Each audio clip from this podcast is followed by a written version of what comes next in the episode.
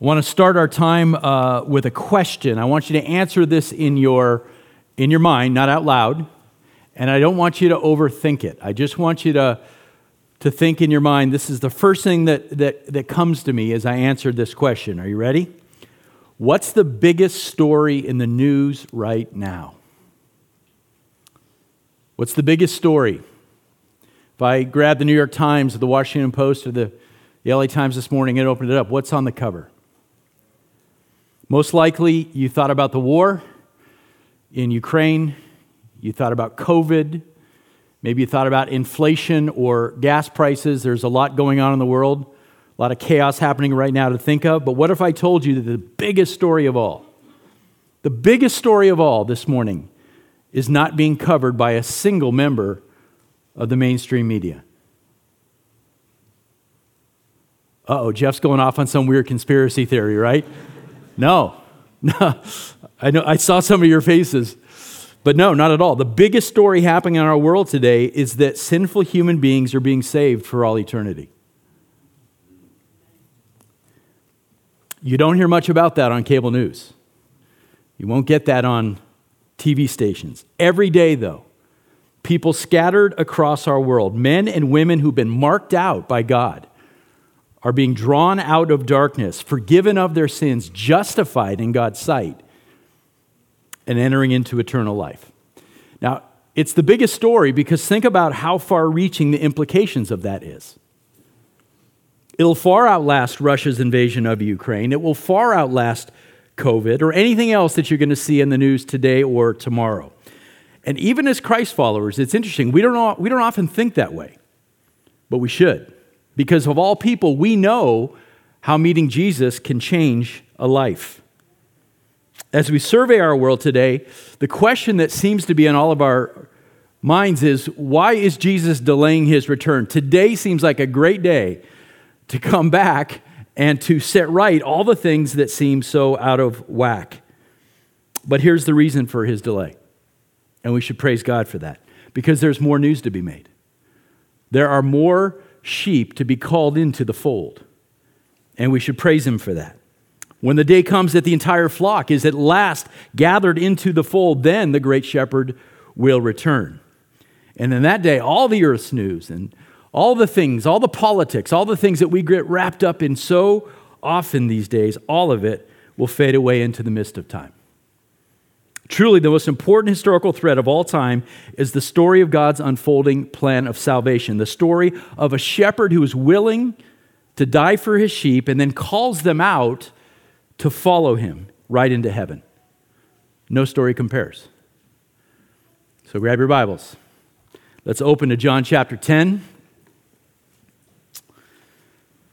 We've been out of the flow of the narrative for a couple weeks now, right? We've been focusing on some big ideas that come out of the imagery of this chapter. And the imagery here is so beautiful, right? It really is.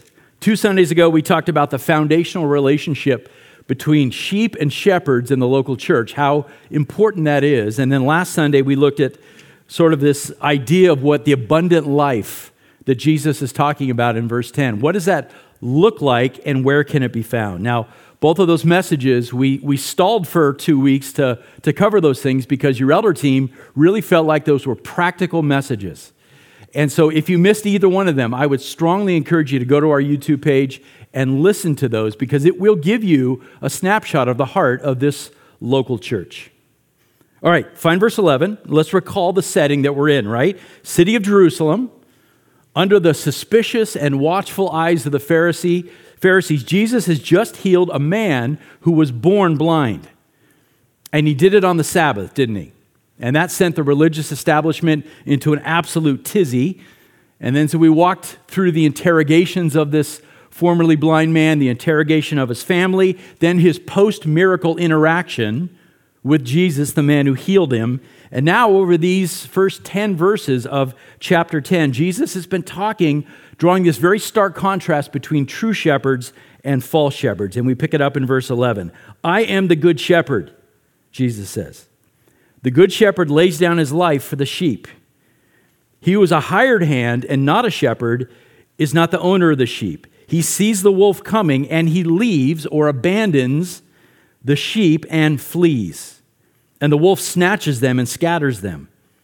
He flees because he's a hired hand and is not concerned about or does not care about the sheep. Verse 14, I am the good shepherd, and I know my own, and my own know me. Even as the Father knows me, and I know the Father, and I lay down my life for the sheep. I have other sheep which are not of this fold. I must bring them also, and they will hear my voice, and they will become one flock with one shepherd. For this reason the Father loves me, because I lay down my life so that I may take it up again. No one has taken it from me, but I lay it down on my own initiative. I have authority to lay it down. I have authority to take it up again. This commandment, or simply this command, I've received from my Father. Verse 19. A division occurred among the Jews because of these words. Many of them were saying, he has a demon. He's insane. Why do you listen to him? Others were saying, these are not the sayings or words of one who is demon-possessed. A demon cannot open the eyes of the blind, can he?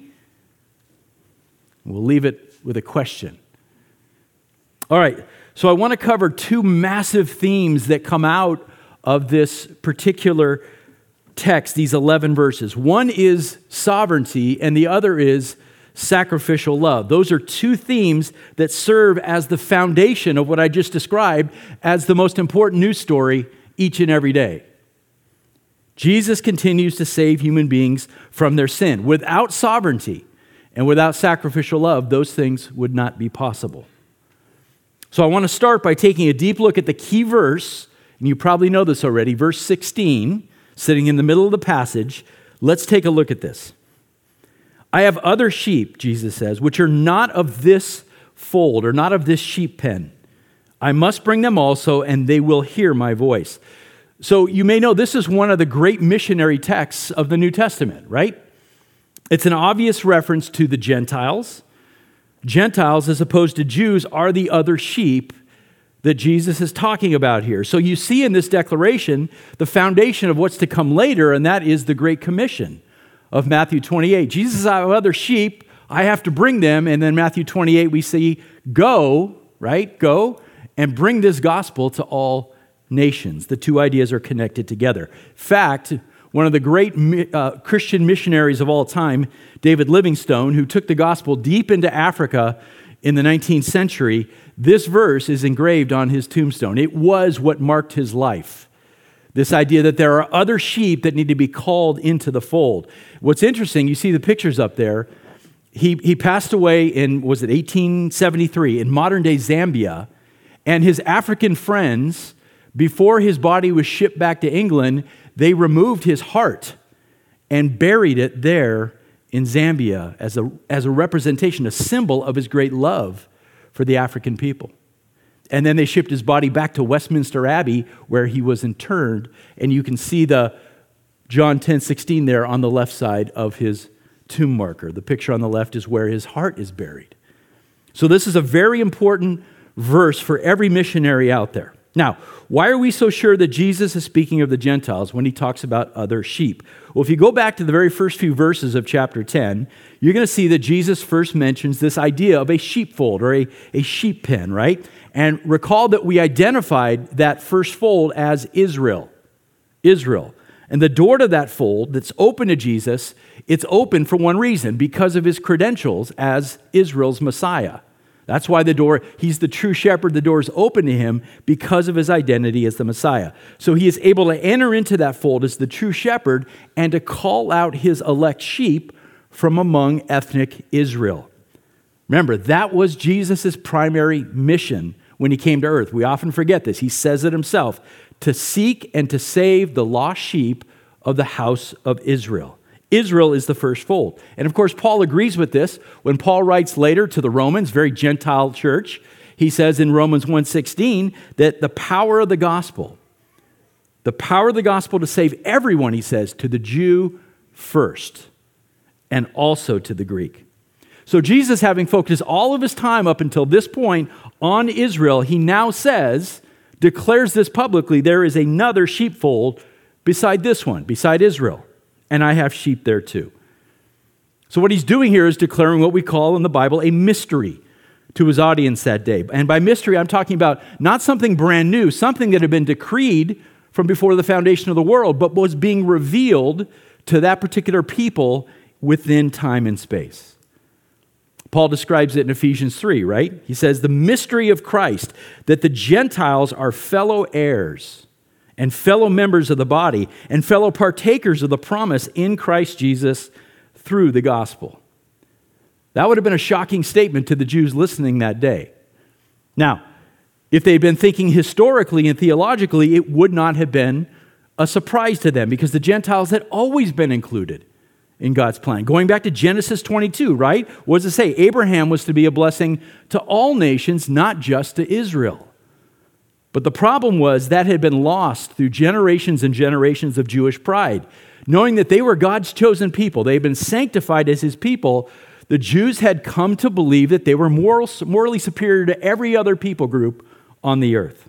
Every one of them. The Gentiles, in fact, in their minds, were no better than dogs, fit for condemnation. That was the mindset in Israel at this time. And of course, this is what Paul then takes great pains to correct in the opening chapters of the book of Romans, right? Yes, he says, the Jews were given many advantages. Think about all the advantages they had to know God.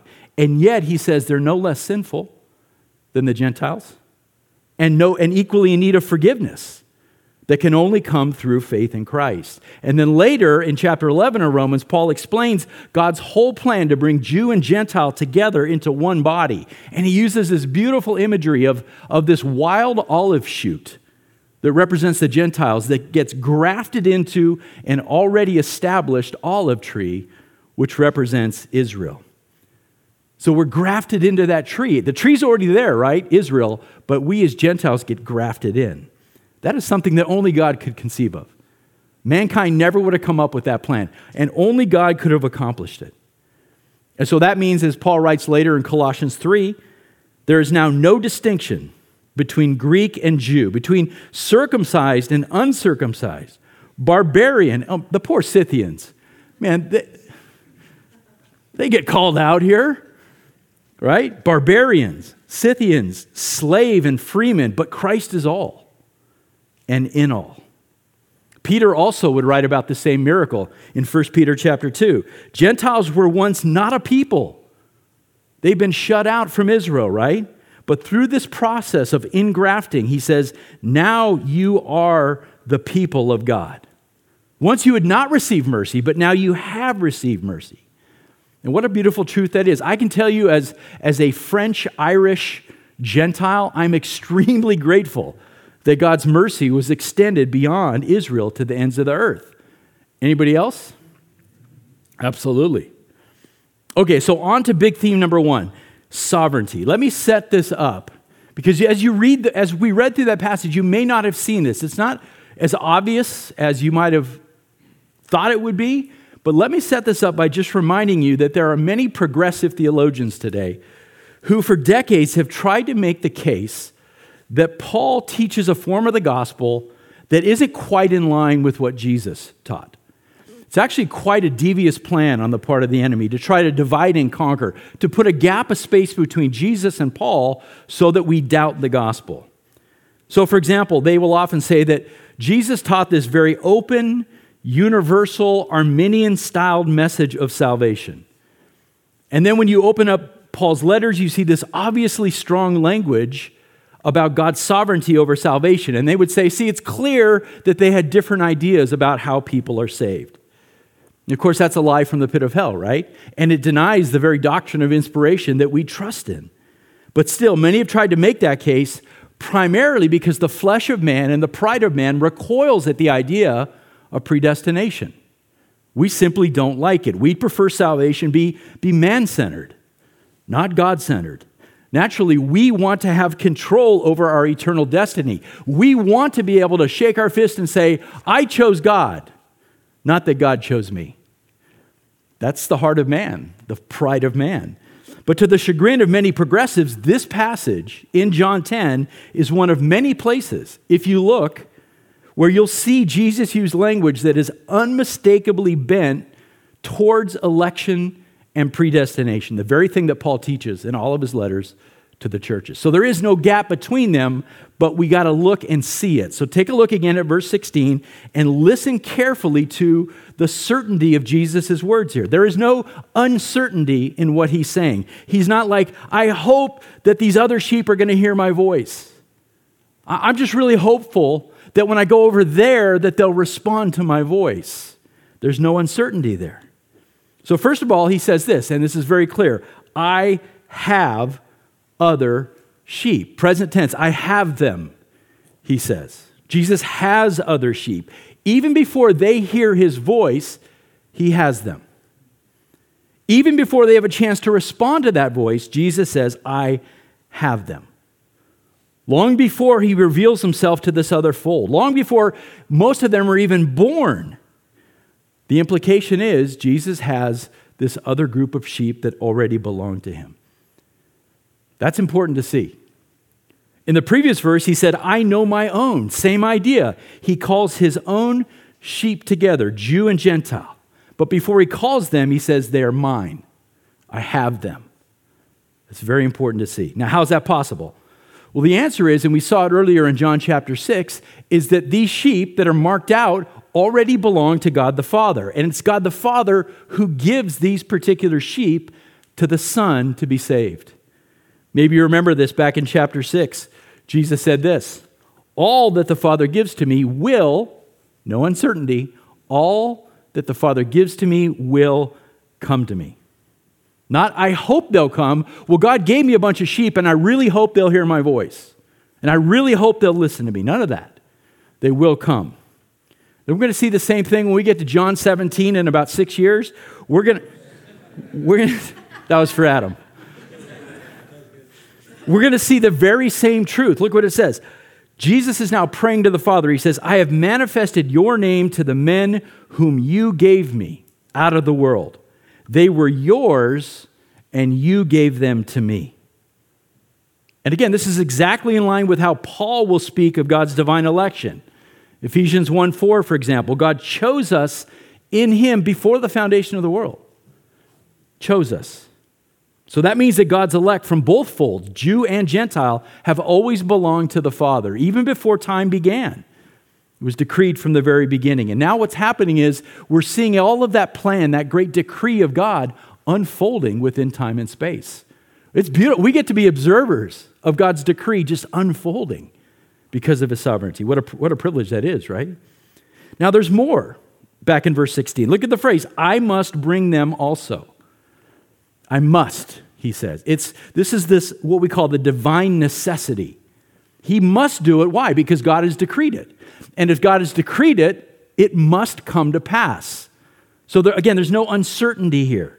Before time began, or the foundations of the world were put in place, God marked out these particular sheep. They belong to the Father, and now the Son is about to lay down his life particularly for them. He will lay his life down. And he says, I will bring them. They must be brought. And in fact, knowing the Trinitarian nature of God as we do, it's inconceivable. Think about this, that God would mark out a particular group of sheep, that he would then give them to the Son, and the Son would say, yeah, I'll try to bring them. Or I'll bring some of them. It's inconceivable because the heart of the Son and the Father are so inextricably linked. He'll bring every one of us. And then there's this. We see Jesus say with great authority, they will hear my voice. All of the sheep will, not hopefully they'll hear my voice, not hopefully they'll respond. Each particular sheep in the flock that belongs to God, they will hear, they will listen, and they will come out. Why? Because what we've seen already, because they recognize the voice of their shepherd. Now, look, this is the backstory to how every person in this room was saved. And I know we all have a different story, but I remember hearing the voice of my shepherd. The day before, I wasn't listening. And then suddenly I was listening, and I couldn't explain it. I just know that something was happening in my heart. I couldn't explain it, but now I was hearing the voice of my shepherd, and I responded out of love. Now I know the backstory, right? Now I know exactly how that took place. Again, I'm not denying that I chose him. I did. In that moment, I wanted to love Jesus. I wanted him in my life. But the backstory is God was doing all that work in my heart to cause me to love him, to cause me to hear the voice of my shepherd. Now, what if someone doesn't hear Jesus' voice? What does that mean? Well, if you drop your eyes down to verse 26, we'll be in here next week, you see the answer. This is hard. I'm gonna warn you, this is tough. The Jews asked Jesus if he is the Messiah, and he says, look, I've already told you. You just don't believe. And in verse 26, he says, why? You do not believe because you're not of my sheep. Do you see the sovereignty in this? Believing, this is a hard one, believing does not make you a part of Jesus' flock. Being part of Jesus' flock enables you to believe. We've got to get the timing and the order correct there. Let me say it again. Believing doesn't make you a part of Jesus' flock. Being a part of Jesus' flock enables you or empowers you to believe. So the person with that Arminian bent says, well, from your own heart and your own strength, you believed and you became a part of God's flock. The sovereigntist says the opposite. If you're one of God's flock, he is going to empower you and enable you to believe. So it's an issue of priority and it's an issue of power. And you got to understand this. Does an unrighteous man, a sinner, unrighteous man, have the power to incline himself towards God out of his own moral strength? The Bible says no.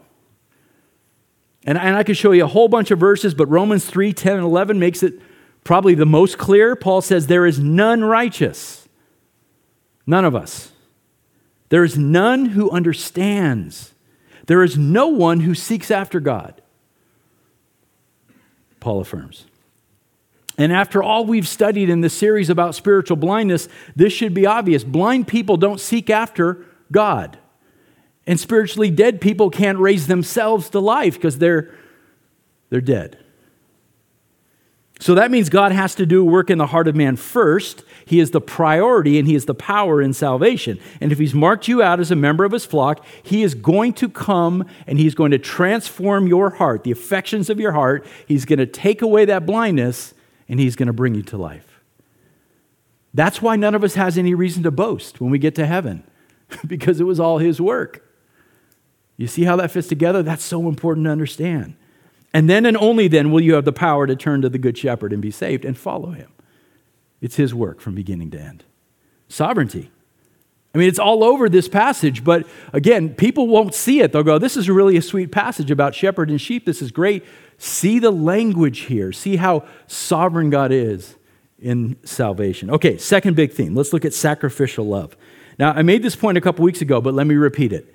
The primary characteristic of the Good Shepherd is that he loves unto death.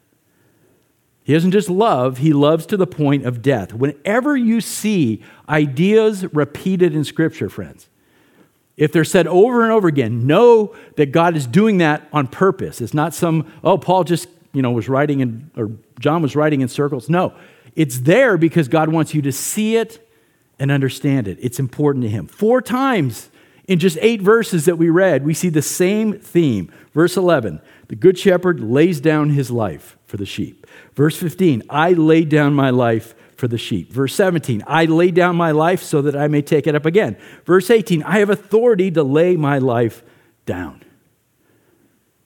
The disciples could never get over this truth, that Jesus would die for their sins.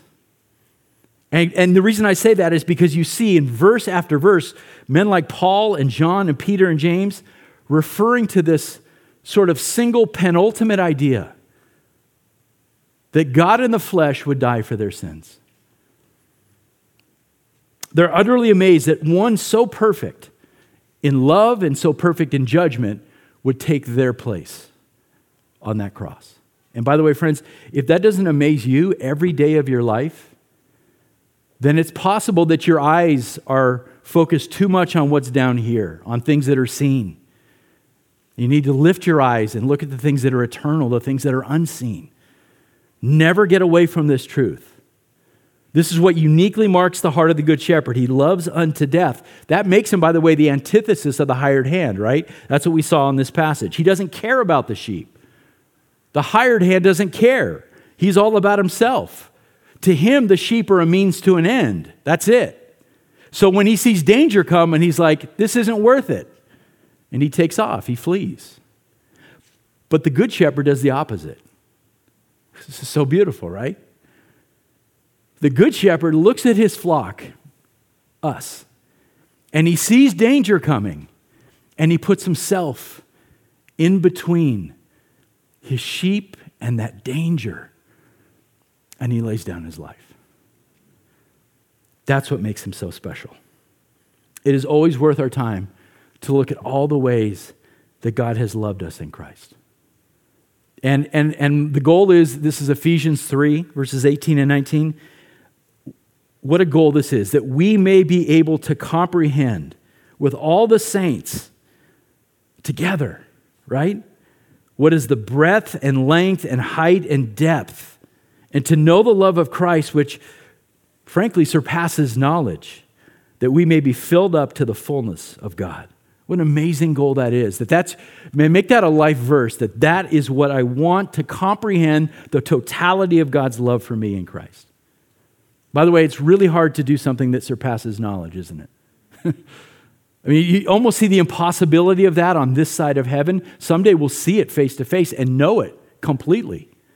But in the meantime, this should be our goal, to steadily grow in this year after year in our comprehension of how Christ has loved us. And how he continues to love us, by the way. It's not just eternal, it's now as well. How he loves us. And if you do that consistently, you're going to end up just like Paul and John and James and Peter, just amazed, just standing in awe of how God has loved you. So a couple things. Consider, first of all, the costliness of his love for you. Look again at the end of verse 15. He lays down his life for the sheep.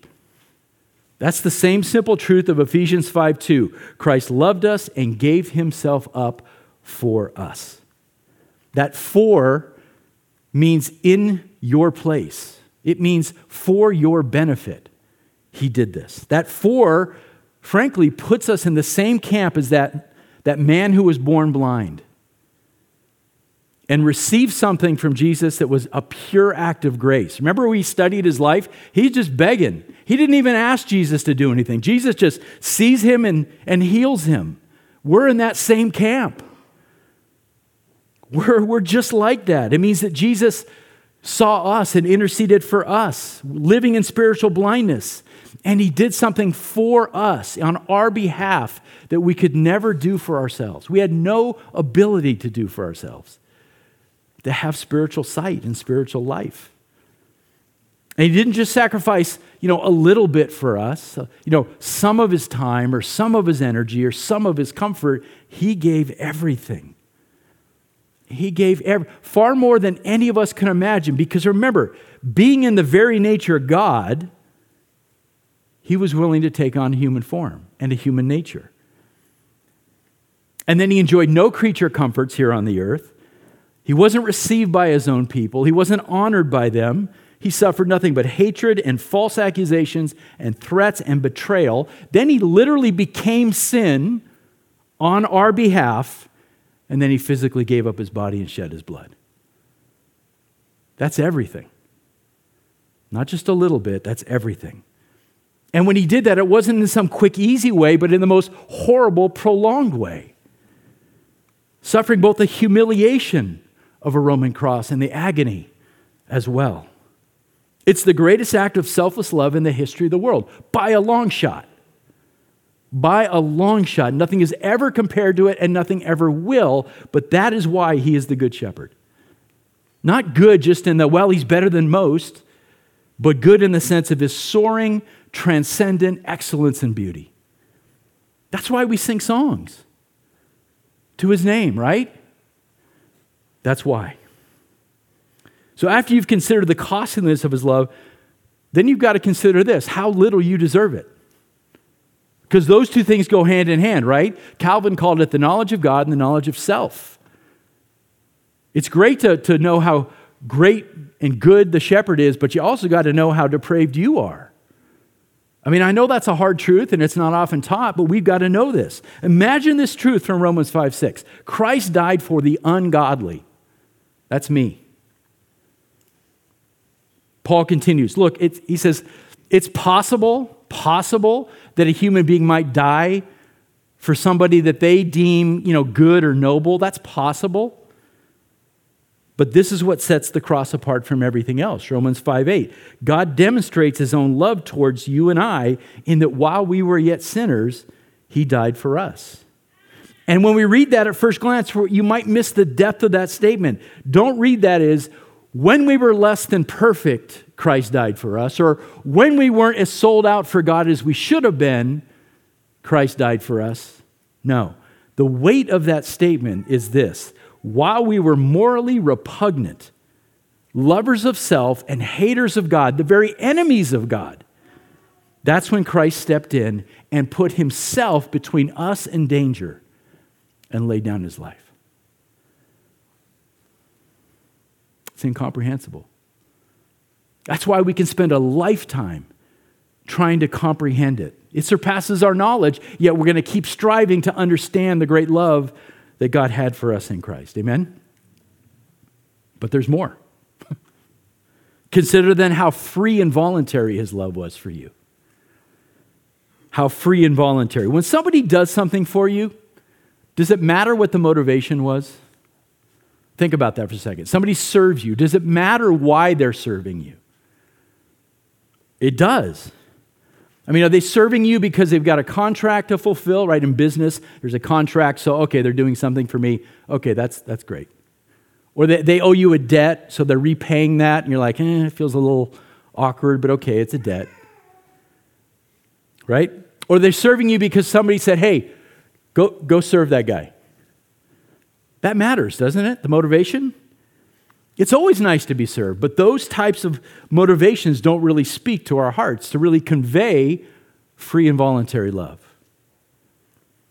The more willing and glad and free one's love is, the more amazing and deep that love is. And this is the case with Jesus. Look at verse 18. He says it himself. Verse 18, I lay down my life on my own initiative. I lay down my life myself. That's amazing. It's the freedom of Christ's love that amazes us, that as God, he was willing to suffer and die in our place, that he wasn't forced into it in any way.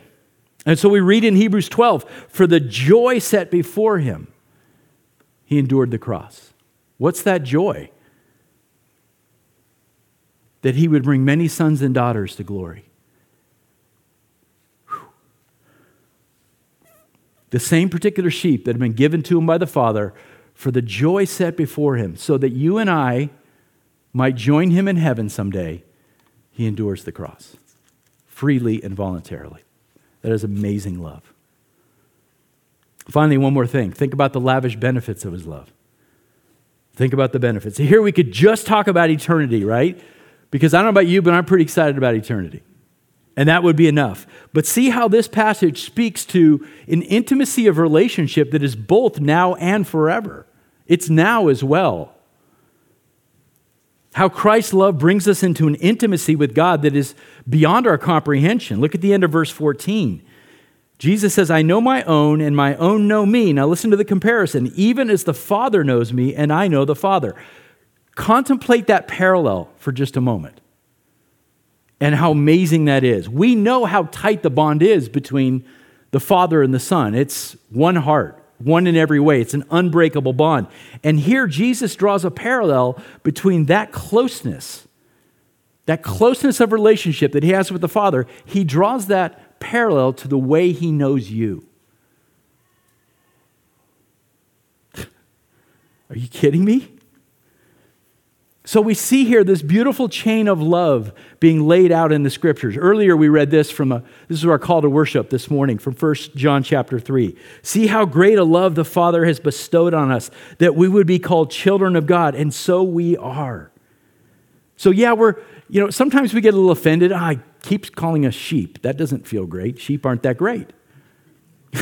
But we're so much more than just sheep, right? Through the Son, God says, I've adopted you as my own. You are my children. And he promises that as members of the family, we're also fellow heirs of all things with sort of our older brother, Jesus. Amazing. Look at verse 17. Jesus says, for this reason, the Father loves me because I lay down my life. Now, get this. The Father's always loved the Son. That is not in question. But what you see in this verse, I think, is a special delight that the Father has in his Son because he's laying down his life for this flock that they both love. There's a special delight here, a special expression. And in the midst of that expression of the Father's love toward the Son brings that same measure of love to the cross, to die for you so that he can lavish these benefits upon us, giving us both eternal life and intimate fellowship with him. There's this chain of love here. The Father, get this, the Father loves the Son for loving us. That's why we sing this song, right? How deep the Father's love for us. He loves the Son because the Son loves us. It's a chain of love that comes down through the Trinitarian nature of God to us as his children. It's incomprehensible. Now, one last important thing which has to be seen here, or else I'd be failing you as an exegete. When we speak about the attributes of Christ, our minds often go to what I just talked about, and it should, to his sacrificial nature. But you got to always hold the attributes of God in balance. He's not more one thing and less than another, right? He's 100% of all of his attributes, so we got to know that. Well, although Jesus laid aside the voluntary use of his attributes when he took on flesh, that's what it means that he laid aside his glory. He gave up his voluntary use of his God attributes while living in the flesh. But he never ceased to be fully God. And I know that blows our minds. But look at verse 17. He retains the power of God. He says, I lay down my life so that I may take it up again. Wait, what? So that I may take it up again? He says, I have authority to lay it down and I have authority to take it up again. Now, wow, stop and think about that for a second. What human being says that? Imagine being a Pharisee and you're hearing him say that. This is why at the end of the passage, they're like, this dude is raving mad. Because if you don't know the sound of the voice of your shepherd and you hear a statement like that, you're like, woohoo, gone. Dude is nuts, right? What kind of person says publicly, I can raise my own life from the dead? Anybody can lay down his life, by the way, right? Sadly, we see people commit suicide all the time. But who has the power to raise it up? Who makes that type of prediction? It's wild. And so, and how many times have we seen this already? Once more, mankind, as you read the New Testament, especially the Gospels, you have this agonizing choice that you have to make. It's a choice between, is this guy raving mad or is he who he says he is? Is he God? There's no in between, right? He's either a nut job or he's God in the flesh.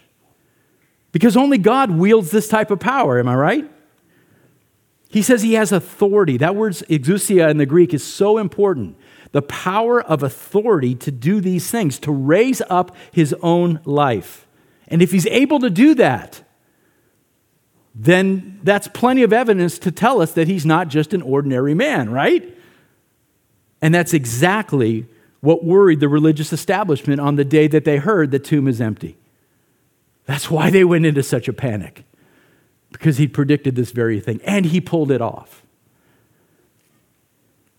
The most important thing to see under this point is that Jesus is saying publicly that he is not a victim in the story that's about to unfold.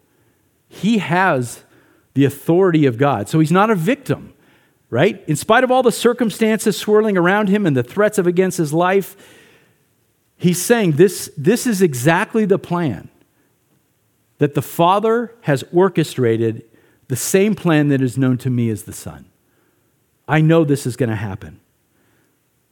Who takes Jesus' life? If you were watching this as an outside observer, like you're going to a play, you'd have a whole cast of characters to choose from, right? Judas takes his life. Is Judas responsible? Is it the soldiers that go and arrest him? Is it Herod, who's the king, the authority in the land of Judea?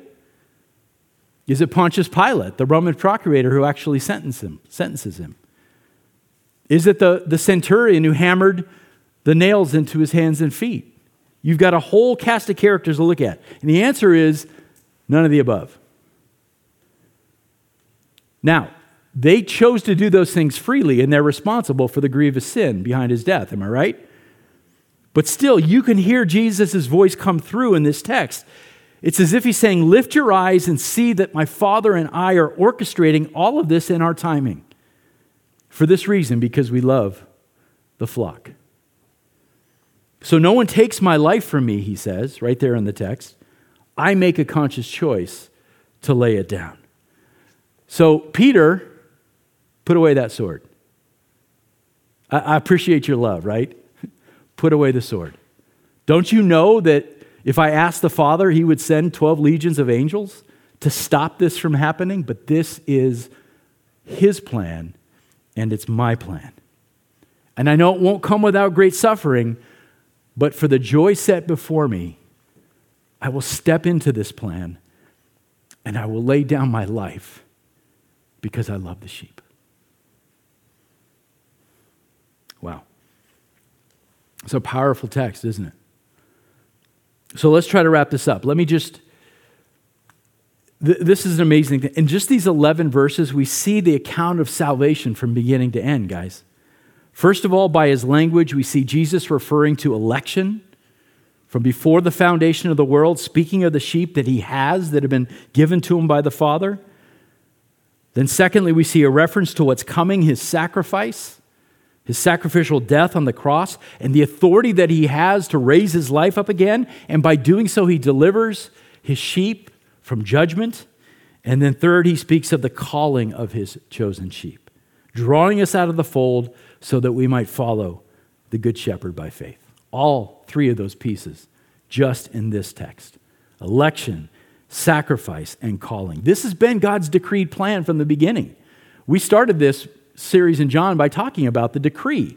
All of these things have been decreed before the foundation of the world, and they are just being played out in the fullness of time. By the way, this is what God meant when he spoke through the prophet Isaiah. 700 years before this story in John's gospel, God said this: I make known the end from the beginning, from ancient times, what is still to come. I say, my purpose, by the way, that's singular, my decree, my decreed purpose will stand, and I will do all that I please. It's always been the plan. So listen, you want to feel loved this morning? You want to feel valued? Maybe you've never thought of this before, but change your perspective. Think of all of the things that God the Son could have done when he came to earth. You can make a long list of things that he could have done. But what's the one thing he was focused on? Saving you and I. Saving his flock. That's his focus. He didn't leave the results up to chance either. He decreed that it would certainly come to pass. My purpose will stand, God said, and I will do all that I please. Could have done so many things when he came to earth, right? Could have walked around healing everybody and fixing world hunger and doing all those things. His plan was to redeem his particular sheep. That's his love. So, have you heard his voice this morning? Have you heard his voice? The crucial matter on the day of judgment will be whether Jesus knows you as one of his flock. And if you're not part of that flock as you sit here this morning, first of all, I'm glad you're here. But second of all, let me just say this. God resists the proud, but gives grace to the humble. That is such an important concept to understand. He resists pride, but he gives grace to those who come to him in humility. So if you are seeking the truth about Jesus this morning, don't let your pride get in the way. Don't get yourself all ruffled. Like, I don't know if I like this election thing. I'm not sure if I like this idea that God's so in control of everything. Don't let your pride get in the way of discovering the truth about who Jesus claimed to be and what the evidence says that he is exactly who he claimed to be. And I want you to know, the people sitting around you this morning who have trusted in the Good Shepherd, they're not crazy. They've seen the evidence. They've heard the voice of the shepherd, and they followed. It's real. So talk to them. Talk to anybody here who's met the shepherd. If you're seeking the truth about Christ, stay humble and be teachable, and do not give up your pursuit until you find out the truth, because there's nothing more worth your time in the days that you have on the earth. Know this also, Jesus always divides people. I mean, there's a lot of division in the world, right? Go on Twitter. Go on social media. There's a lot of division in the world, but you've got to know when it comes to Jesus, expect there's going to be division. There was on that day in Jerusalem. The end of the passage tells us, look at verse 19. A division occurred again, it says, among the Jews because of these words. We've seen this over and over again. People are divided over Jesus because of his words, because of his works, because of his life. Either you hear his voice and you recognize it and you come out, or you don't. So Jesus divides people into two camps, the sheep and the goats. We can't get past it. It is what it is. Christian, how are you seeking to know this shepherd better each and every day? Are you growing in your thankfulness for those two things? For his sovereignty and for his sacrificial love. And for those of you, my brothers and sisters who are Gentiles, isn't it amazing that not one of us would be sitting here today worshiping God were it not for this passage, were it not for the fact that Jesus said, in my grace, I have other sheep, and I must bring them too. Through the authority that he wielded in his own death and resurrection, the gospel broke out beyond the borders of Israel. God didn't have to do that. He wasn't obligated to do that. But the gospel went forth through missionaries like Paul and eventually to North America. Without that, we would all be dead in our sins and bound for hell. Are you thankful? So this is the biggest news story of the day, that there is one flock with one shepherd. One flock, one shepherd, gathered in millions of churches around the world this Lord's Day, March 6, 2022. Men and women from every continent, from countless diverse backgrounds and cultures, all with different skin tones and ethnicities, speaking and praying and singing in all of their unique languages, but all praising the same shepherd, the one shepherd who was willing to die for the sheep. It's the biggest news story of the day.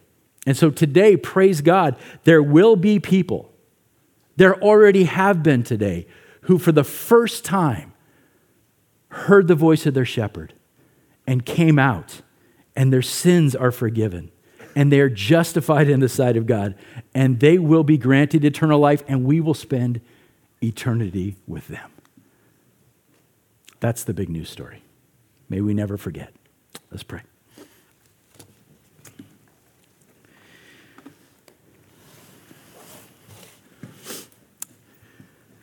Father, I pray this morning that we would not let this language that we read about in this text become just normal, that it become just ordinary in our lives, but that we would see, maybe with fresh eyes this morning, how much you have loved us, how sovereign you are over all of it, how you have worked in our lives, Jesus, how you were glad and willing for the joy set before you to endure that suffering for my sins, for our sins. And that you've called us out of this other fold. And we know you weren't obligated to do that, but you desired more sons and daughters. And we're here this morning because of that truth.